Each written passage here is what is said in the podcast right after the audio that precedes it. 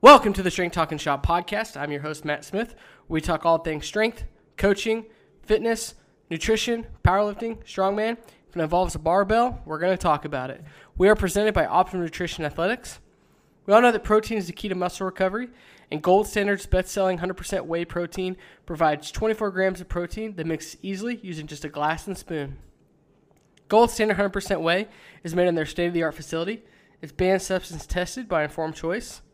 And with Optimum Nutrition Athletics program, you can get different items such as their Pro Gainer, which is their mass gainer, protein snacks such as their crisp bars, wafers, cake bites, and almonds. And after dominating the sports and nutrition industry for over 30 years, newly created Optimum Nutrition Athletics brings that same trust and quality that knows how to put convenient options for protein in the hands of athletes who desire to become bigger, stronger, and better at their sport. If this is something that you're interested in and in getting into your facility, reach out to Dave Harvey of Optimum Nutrition Athletics. Down in the show notes, he's got his email. Dave and the team at Optimum Nutrition Athletics are absolutely amazing. They'll get everything that you need. I use their products every single day. I use the Gold Standard 100% whey for my post workouts. If I need something quick for protein on the go throughout the day, and also if I need to grab a snack, I'll just grab one of the almonds, uh, some of the cake bites, and then also the crisps. Absolutely love the crisp and the almonds. So make sure you reach out to Dave Harvey of Optimum Nutrition Athletics, and thank you for being our sponsor.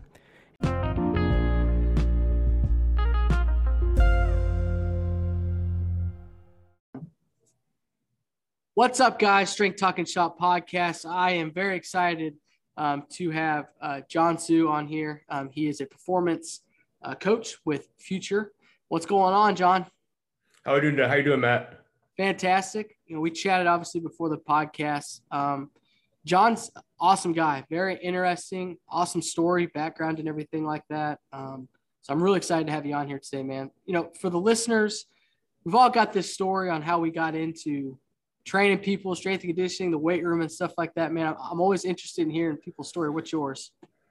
Uh, as far as getting into training, uh, I think it's pretty common, right? Like most strength coaches turned out to be like a failed athlete, or you know, didn't turn out, something didn't happen.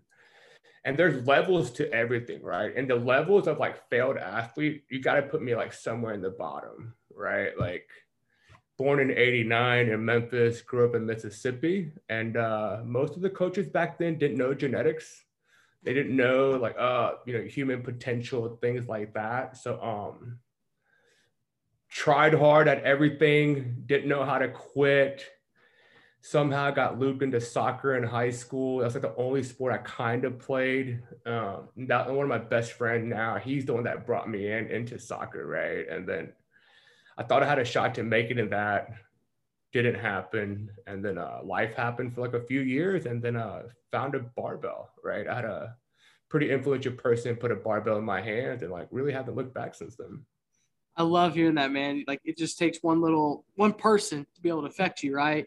And we talked about we talked before the podcast, like one person you can change, you know, 500, 700 people if you do it correctly. For sure, for sure, for sure. I think it's super important to understand that as a coach too, as well. But I love that you talk you talked about that you didn't know how to quit. How has that kind of helped you along the ro- the road, man? Because I think for me, that's like half the battle with everything. Just don't quit. Keep showing up. Keep rolling. Keep rolling man, like some people do, you know, some people do that out of like pure confidence, like they're not gonna quit. Like I feel like mine comes out of like just being like completely like delusional and like dumb at it sometimes, you know, like it's like I just wanted to make it in something, right? Like whether it was like sports and like in middle school, it was like mostly school and academic, traditional conservative Korean home, but not like a real conservative Korean home because my mother, she's Korean, but she's completely Americanized. Southern draw, anything with the I or IGHT sounds like a Southern woman, even though she's Korean, right? Yeah.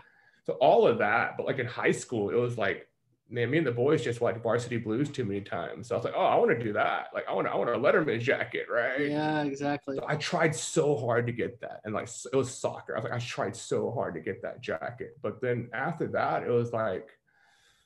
And I have no skills. College wasn't great. You know, I didn't really do well in college for like the first three four years of my life and then uh yeah like my cousin you know now he's like my older brother pretty like my older brother figure like you know put the barbell in and he taught me he taught me how to not quit like he taught me how to have a routine and a discipline and how to make it in things and it was kind of like one of the best things probably the best life lesson I ever learned. Oh man, like if you can own have discipline and that ownership, you know, you hear those people talk about that all the time. I mean, that's that's the road that that's the path to success in my opinion. success can be defined in so many different ways, but for sure, I, I think being able to be taught that as a young as a young kid is super important, and you learned that along the way by striving. Yeah, it was, it was 19. I was 19. He's he's a unique he's a unique older brother figure. He's a uh, in the Marine Corps, you know, Force Recon, okay. that type of guy, right?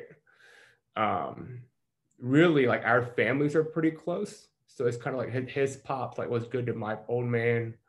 And kind of full circle a few years later, right? 10, 15 years later. Um, man, I was heading down like a dark road, 19 to 20s, right? You know, typical party, typical yeah. party, that the self-sabotaging that life. And he didn't like that too much. I was being disrespectful to my parents join the Marine Corps. That was the choice. That was like that was the option for me. Join the Marine Corps. I didn't get in. I couldn't enlist because I have hearing loss. I have degenerative hearing loss. So I'll, I'll, be deaf by like 45, 46.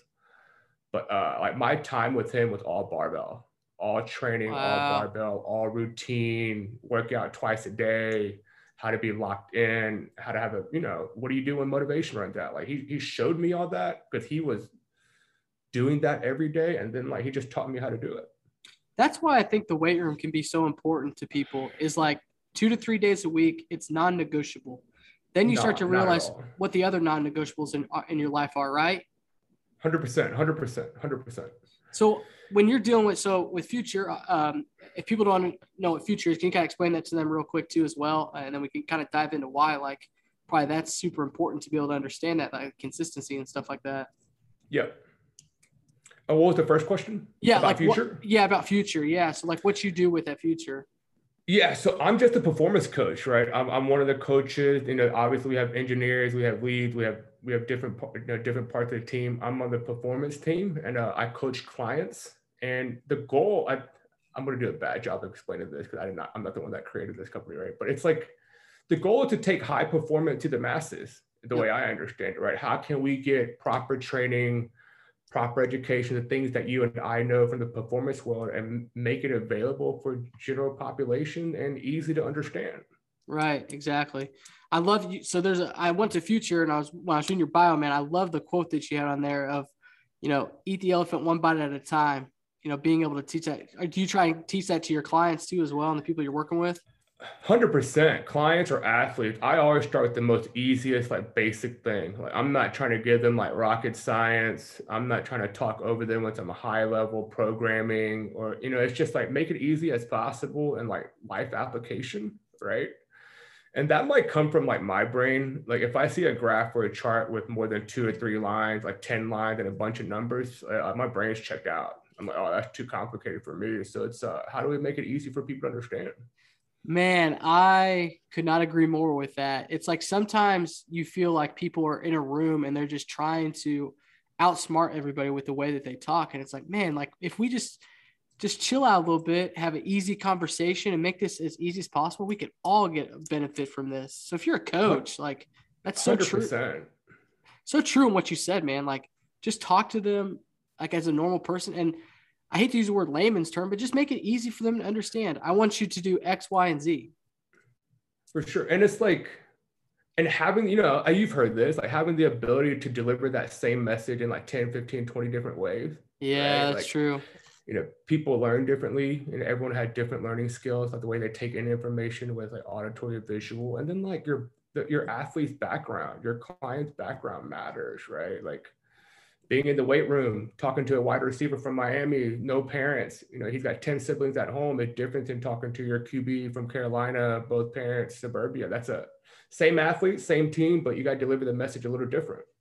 I think that's very, very important in what you said because you've got to be able to communicate what you want to express to the athlete or the client or whoever it is in the way that they can understand. I, I think you just nailed on the head with the auditory and visual thing because how many times would you demo something for for somebody and they just would not get it but as soon as you said one cue they got it.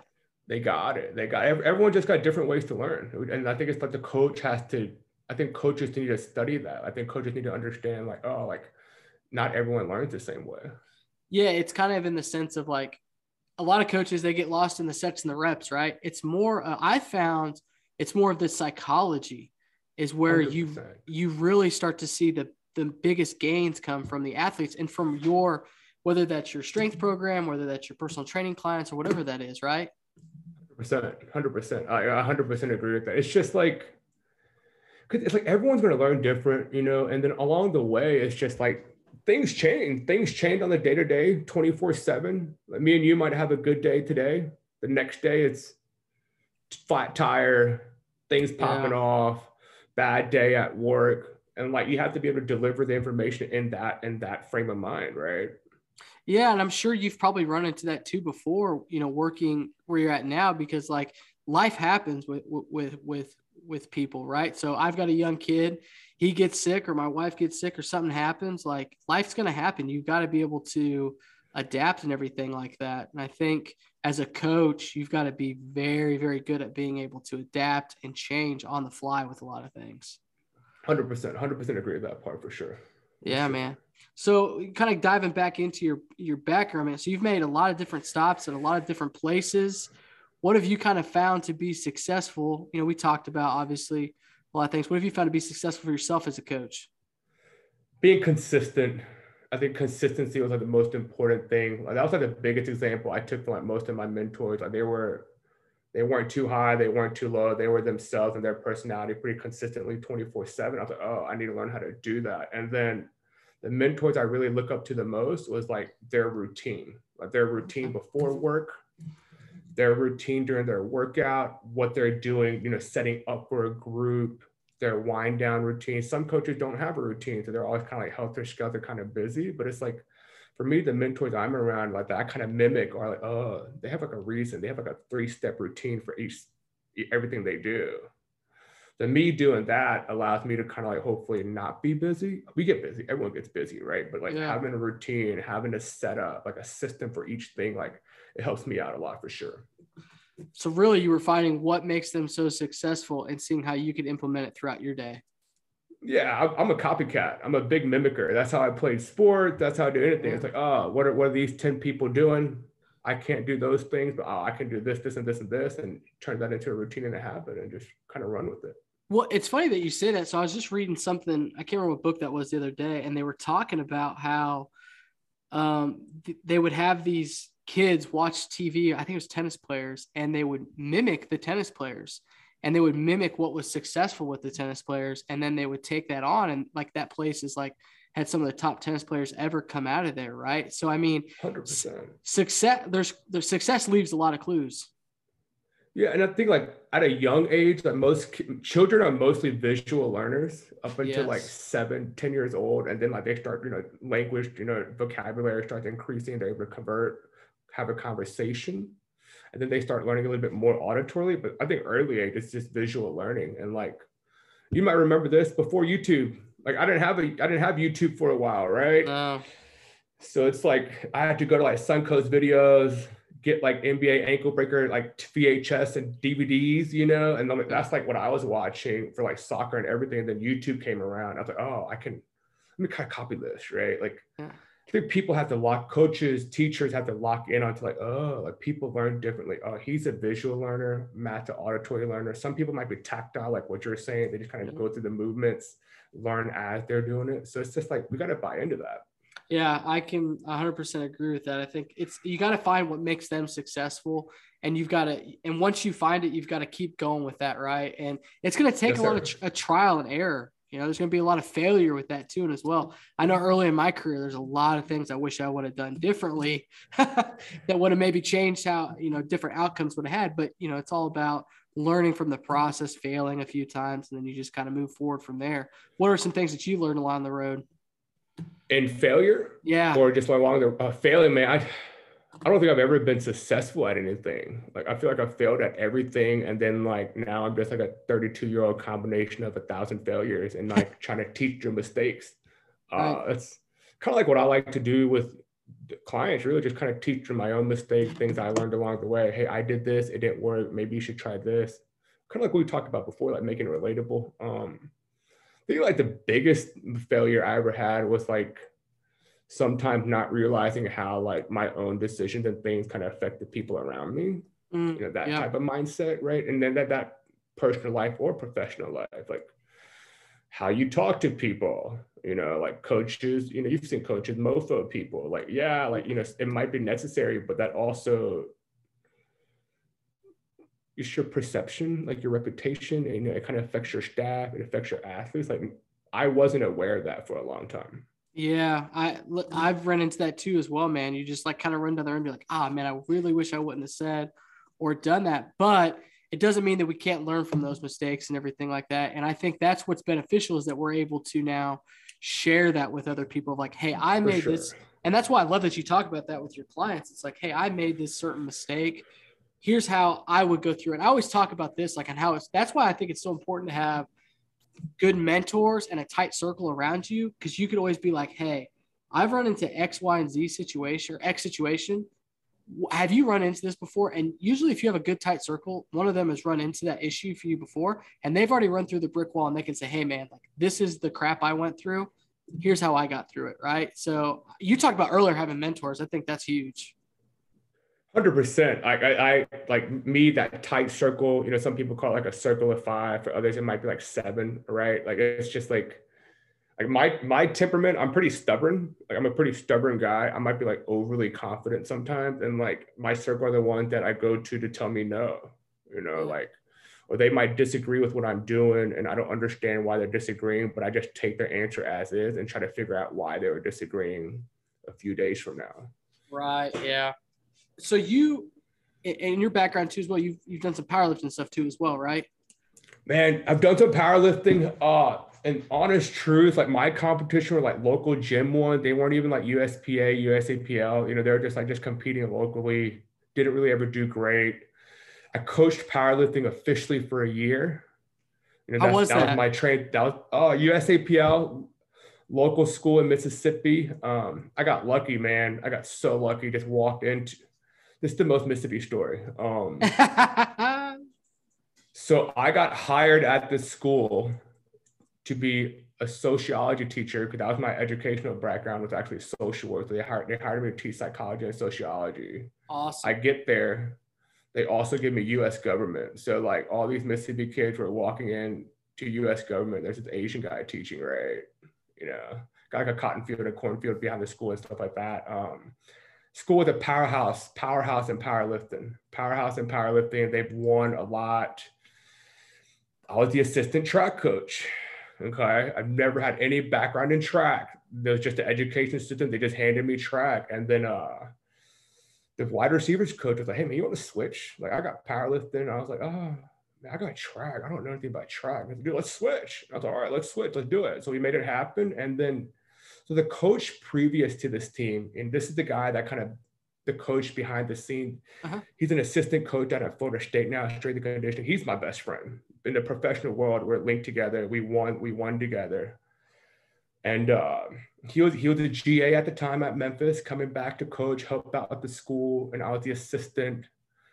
We didn't really vibe well for like two weeks we're, we're trying to figure each other out, right? You know, whatever you want to call it, ego, confidence, you know, trying to be the, you know, the big peacock in the gym, right? Yeah. But um, man, that first meet, first meet, we ran with it. He ran the numbers, I did the rapping, we were going back and forth, and we didn't really plan it. And it was just kind of like that was when I was like, oh, I like coaching. I don't, I don't want to teach no more. Like I like this. right? And uh, turns out, man, me and this guy, he uh we we've actually been at a few like little drinking hole parties at the same time. Like we went back on like Facebook and like Instagram, like mutual friends. Oh, we've hung out together before. We just didn't remember it. And uh he's the one that wrote me into strength and conditioning. He's the one that took me out of high school and put me in strength and conditioning. But wow. yeah, we wanted we, we got lucky. We won a title. We won a title with that team, USAPL uh, national champions 2018. Did you really? national champions? Yeah, we yeah, we went to Madison, Wisconsin. Uh, we beat out every state. Um, we just we drove some minivans. Yeah. 16 hour drive. Everything that could go wrong went wrong. And then uh, somehow the boys pulled it out. Man, we got lucky, man. That team had so many great kids, great athletes. They were all born that way. For me, I was just keeping them healthy. They all knew how to live. I just had to make, you know, change the wheels, change the hubcaps, little paint job, just make sure that, you know, the car doesn't break. And uh, we won. You know, they did all the hard work what's cool though is you you stayed out of the way a little bit. You know what I mean? Like there's a lot of times a lot of coaches would have just been like this is my program. I'm doing this. No. We're going to do that. Instead, you just, hey, go ahead.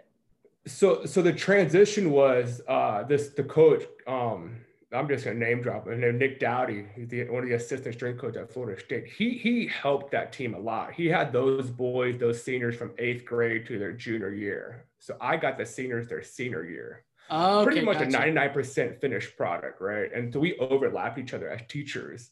And of course, we had the freshmen, juniors, the uh, freshmen, sophomores, and juniors, and uh, they already had great numbers. They were already strong, right? I just mixed into things they didn't have, a little mobility work, how to recover. Let's fine tune this, this, and this, and this. But I'm not. I wasn't touching the program. I wasn't trying to touch anything. I was like, yo, y'all are already strong. We're just fixing a little blank, filling the blanks a little bit, and um, won a few meets, made it to with Madison, and uh, haven't looked back since. That's incredible, man. That's so awesome. What are some of the some of the the best uh, lifts that you saw there fr- from the kids? Oh, one of my favorite ones was uh this kid. He, he's playing ball. He's playing ball for Ole Miss right now. He Uh-huh. um, 81 kg. Okay. So we got bumped for an illegal belt. Like so, we checked in with the belt equipment check before the meet started. Everything was good to go. As the meet's happening, gets popped for an illegal belt. So his first deadlift, he did it beltless. Right? Yeah. Didn't hit. The next second one, his competitor next to him, hey, you can use my belt. Wow. Right? Like some cool stuff. Yeah, And then that's actually pretty cool. That's that's happened. And then the third, his third dead, prime time, lights are down, last platform going. He had to get this dead to take gold. It gets a little sticky. It gets a little sticky off the ground. Like we're not sure what's going to happen. And then him Ooh. being the athlete and guy he is, just locked it through. And uh, it's probably the best Tiger Woods fist pump moment I've ever had in their career. It was wild.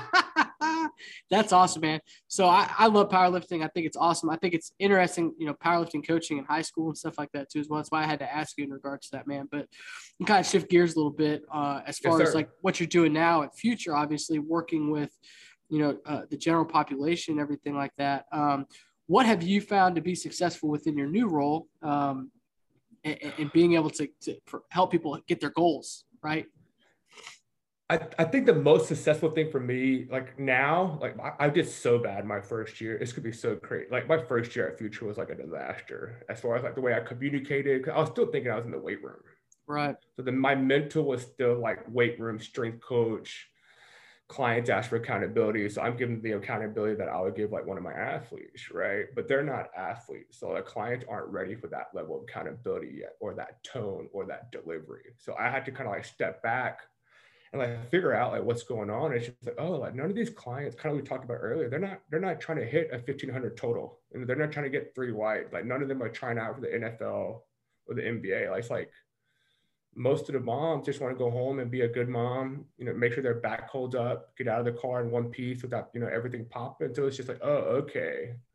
I had to figure out how to communicate to that. And it, it took a while. It took like a year, a year to figure it out. And now it's just like, I pretty much think of it like I'm trying not to coach anymore. You know, I had to like switch to mental for instead of like trying not to coach anymore for like six months. If we want to call it like a mental emotional GPP for like six to nine months, right? Yeah. yeah. get them ready, give them the juice, give them the confidence that they don't have in themselves, like that type of thing, relatable, right? Like what we were talking Yeah. about. And then once all that happens, they buy into you as a coach. And now like the training can start happening, right? So I think the mental switch on that took a while, but that's helped me out the most. I love that you talked about getting that GPP for them.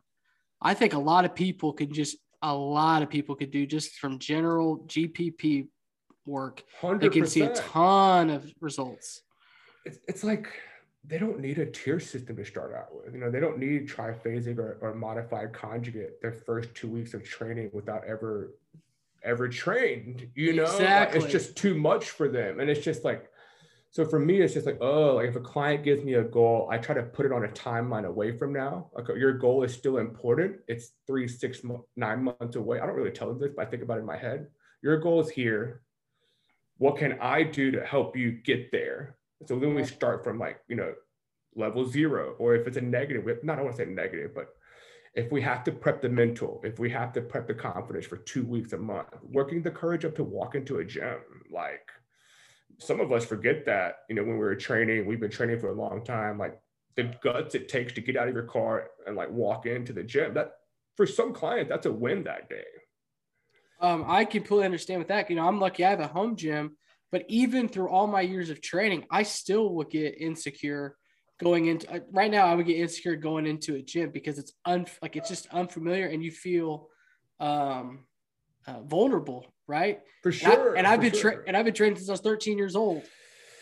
And it's like and we forget it. Like if you've been training for a while you kind of forget what that feels like but you become a regular you become a grinder. But it's just like some of these clients they're just starting from day one grind. They're trying to work up the courage to maybe sign up for future. That's a huge win for them. Like they might have been waiting what six six months two years three years to work up the guts to train find a coach and then it's like two weeks of not going to the gym because it's like whatever it is anxiety busy things happen and it's like i feel like coaches kind of forget that sometimes what and that used to be like.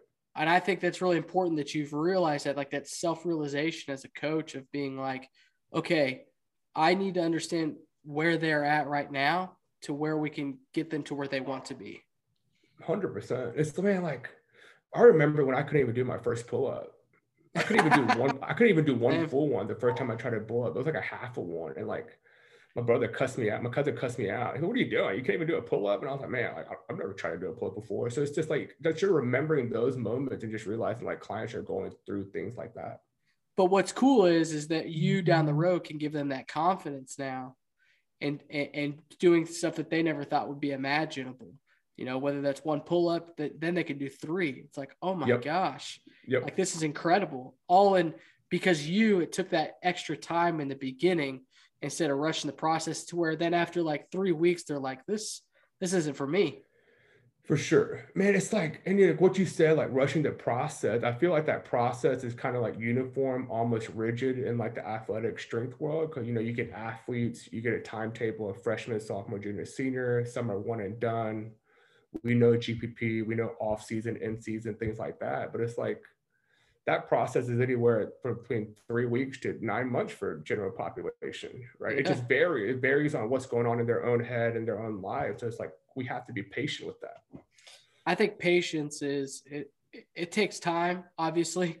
I mean, I'm still learning patience every single day. I think everybody is, but as a coach, you have to be really patient, whether you're working with for sure whether you're working with NFL guys, uh, you're working with whoever. I think patience is a big thing. Don't what is the what's the phrase like? Don't overbake the cake or something like that. Don't rush yeah. the cake, something like that. But I don't know.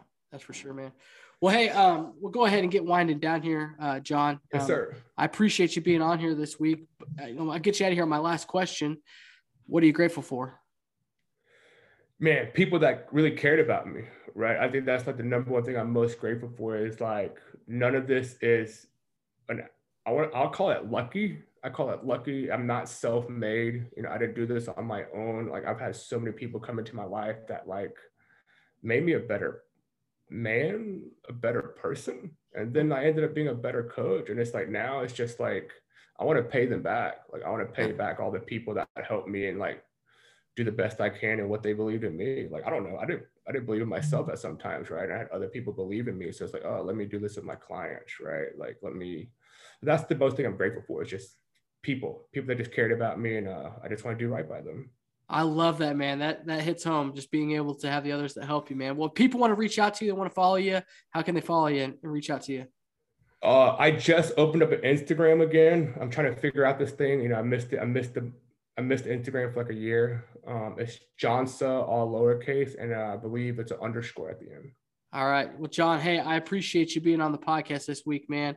And everybody, make sure you follow him, and everybody, stay strong. Yep.